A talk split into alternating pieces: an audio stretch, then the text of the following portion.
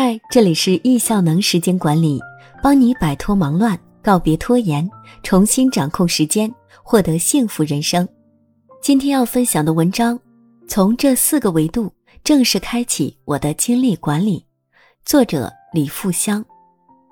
东京奥运会首枚金牌得主清华杨倩，在回答记者采访时说，自己夺冠的背后。关注的不是成绩，而是随时随地的关注自己的状态是否足够好。这一点我非常认同。好的生命状态不仅仅是回归健康轨道的重要标志，更是成为人生赢家的首要条件。那么，好的生命状态从哪里来呢？毋庸置疑，一定是从好的精力管理中来。为了最终成为人生赢家，拥有好的精力管理。本周正式开启自己的精力管理。叶老师讲时间管理的基础是精力管理，而精力管理的四个维度又分为体能、情感、思想和精神四个维度。现用我从这四个维度来回顾总结过去一周的践行情况。一、体能方面，导致体能不足的罪魁祸首主要是熬夜、拒绝运动、饮食失衡等等。在上周制定的健康生活方式基础上，具体从以下三方面来执行：一、好好睡觉。在践行九十天核心目标，每日二十二点四十前睡觉的基础上，落实了睡前仪式，做到了睡前清空大脑、泡脚整理，但还没有做到睡前两小时放下电子产品背单词。早睡目标已基本成习惯。下阶段重点任务就是做到睡前仪式，启用音乐睡眠枕，睡眠质量有新改善，蜗牛睡眠监测最高分数冲到八十一分，深睡最长达一百六十分钟以上。二，好好运动，首先静态运动，围绕九十天践行核心目标，视力修复，每天早上、中午各四十五分钟进行静态运动。坚持一个月下来，从之前单调枯燥的刻意练习，已变成一种每天会期待到来的享受。视力修复提升了三行，离目标实现还有三行。另增加动态运动，为更好修复视力，同时培养亲子运动好习惯。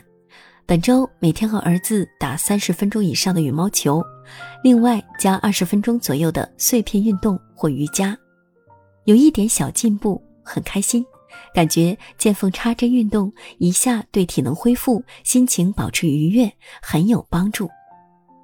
三，好好吃饭，早餐从营养加口感加观感上有了小进步，执行关键还是晚上提前准备。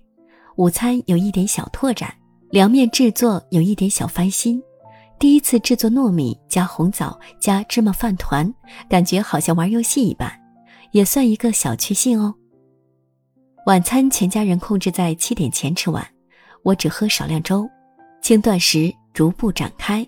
下周晚餐自己只喝米汤，这样巩固一个月后，将开启每周至少隔周一天断食计划。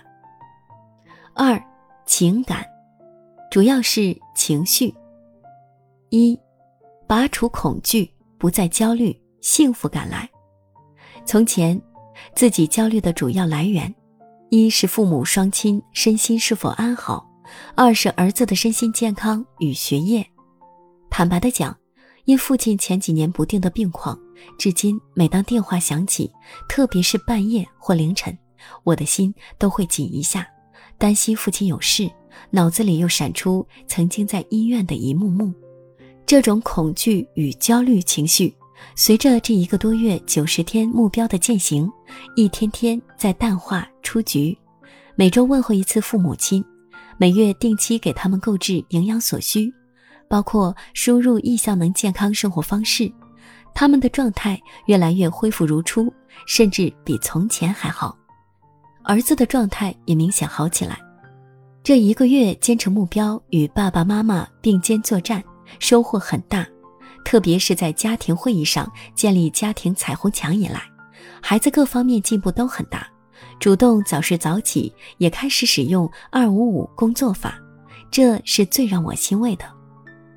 二，沉浮发生，万念向好，万千感恩。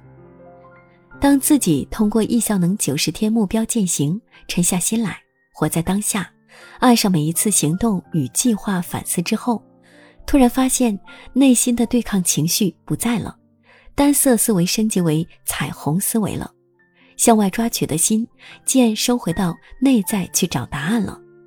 我突然领悟，过往发生的一切都是恩典，都是在帮助自己变得更好的一个积极演练过程。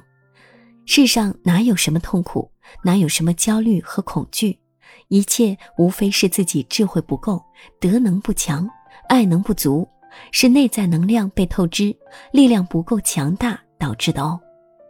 感恩所有的发生，感恩所有的遇见，感恩天地万物，感恩宇宙星辰。三思想，主要思维整理与意识专注。最近反复琢磨沃伦·巴菲特的一句话：“比尔的答案和我一样，全力聚焦自己要做的事，全情投入其中。无论曾经觉得多枯燥，一旦投入这件事，立刻会变得生动起来。于是焦虑不见了，幸福也随之而来。”说的太有道理了。巴菲特强调的是思维的专注，不能专注就不能放松，不能放松，好情绪状态根本进不来。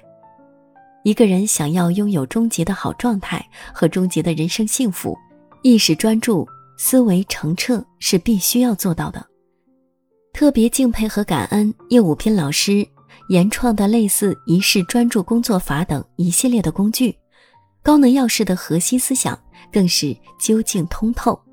通过这一周来的自我觉察和确认，我基本找到自己的高能时段。另外，通过一个月的批量记录、清空大脑，两周左右的仪式专注表、五色表的试用，自己已经尝到了践行易效能系统的甜头。思维从混乱变有序了，意识从散漫变专注了，做事能投入了，超越一切的平静从内心冉冉升起了。坚信未来若持续践行，定能空中生妙有。特别对叶老师倡导的重要重复化、重复流程化、流程工具化、工具智能化，真的是高山仰止，景行行止。虽暂不能至，然心之所向，神之所往。四、精神意义。本周再次确立自己的八大关注及梦想版。思考自己的三圈交集，对九十天目标视力提升这件事的意义愈加明确和清晰。眼睛是心灵的窗户，修复视力的过程更是调心的过程，是无条件爱好自己的首要标志，亦是挑战自己知行配合、学能致用、拥有超强改造现实、创造未来能力的实证实修过程。从拥有自己的最佳视力，到提升儿子的视力，并帮助儿子实现他的军校梦想，来逐步推己及人。写后小记：对内沟通的质量决定对外行动的力量。以上复盘总结，应该是参加易效能学习践行以来，自己认为是较有质量的一次对内沟通。相信接下来自己的对外行动会迸发出全新的力量吧。再次感恩所有指导教练，感恩每一位伙伴，感恩叶老师。